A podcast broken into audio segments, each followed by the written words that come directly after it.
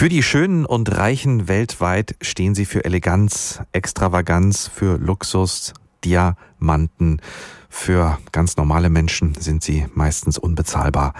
In der Heimat der härtesten Edelsteine der Welt, in den Ländern Westafrikas, bezahlen die Menschen, die die Steine aus den Bergwerken holen, teuer dafür. Und da geht es nicht nur um die Arbeitsbedingungen, es geht um Ausbeutung, um Gewalt, auch um Bürgerkriege in der Vergangenheit, um Blut, das vergossen wurde für Diamanten.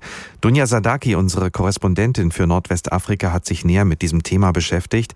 Westafrika, das für die sogenannten Blutdiamanten bekannt war oder vielleicht auch noch ist, war vor über 20 Jahren durch massive blutige Bürgerkriege geprägt. Und ich wollte von ihr wissen, welche Rolle damals die Diamanten gespielt haben.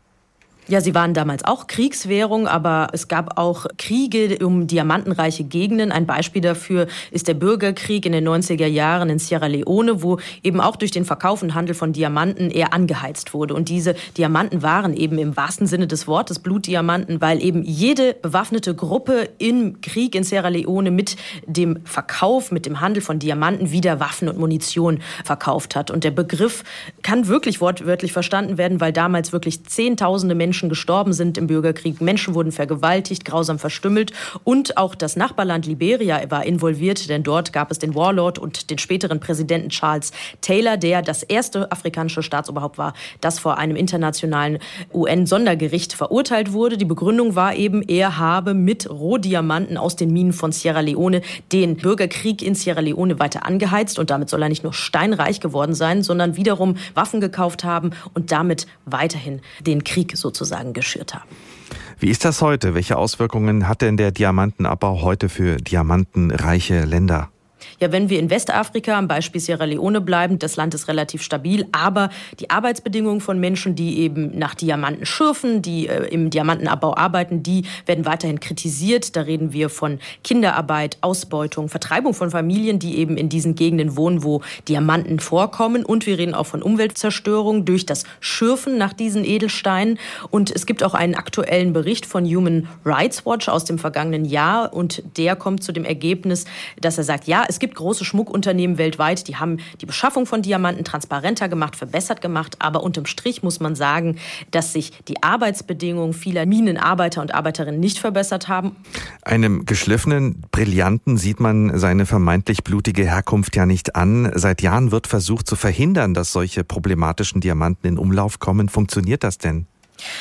Schwierig. Es gibt den sogenannten Kimberley-Prozess, ein internationales Zertifizierungssystem, was eben verhindern soll, dass sogenannte Konfliktdiamanten überhaupt in den Handel kommen. Aber da gibt es viele Probleme, sagen Nichtregierungsorganisationen. Zum einen ist, ist ein Selbstverpflichtungserklärungsprozess, der nicht bindend ist. Zweitens, es gibt kaum Sanktionsmöglichkeiten. Das wird kritisiert. Und drittens ist es sehr, sehr schwierig, von unabhängigen Institutionen das zu überprüfen, weil es gibt Korruption, es gibt gefälschte Zertifikate für Edelsteine und außerdem gibt es eben diese Kritik, dass nicht eingepreist wird sozusagen, dass es äh, Staaten gibt, in denen Diamanten vorkommen, die repressiv sind, die Menschenrechtsverletzungen begehen und wo eben die Arbeitsbedingungen in Diamantenminen oder illegalen Diamantenabbau eben prekär sind.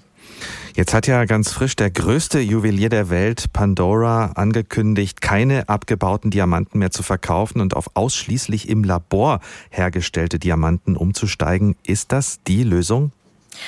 Da muss man gucken, wie man fragt. Es gibt Experten und Expertinnen, die sagen, ja, aber an der Diamantenindustrie hängen doch so viele Arbeitsplätze in diesen Regionen, wo viele Menschen arm sind, wo es schwierig ist, einen Job zu haben, der zum Leben reicht. Aber da genau gibt es eben nicht Regierungsorganisationen, wie zum Beispiel in Sierra Leone, Westafrika, die sagen, ja genau, aber das ist doch das Problem. Mit den enormen Einnahmen vom Diamantenverkauf wurden ja nicht die Arbeitsbedingungen verbessert der Menschen. Es wurde nicht in Bildung, Gesundheit und Arbeit investiert, sondern das Geld bleibt bei Eliten Eliten im Land oder bei ausländischen Firmen. Und da fordern Organisationen wie zum Beispiel Human Rights Watch, es muss Gesetze geben, es muss harte Kontrollen geben, dass Menschenrechte eingehalten werden, dass Arbeitsbedingungen verbessert werden. Und dann kann man sozusagen, wenn man es sich leisten kann, auch ruhigen Gewissens einen Diamanten kaufen.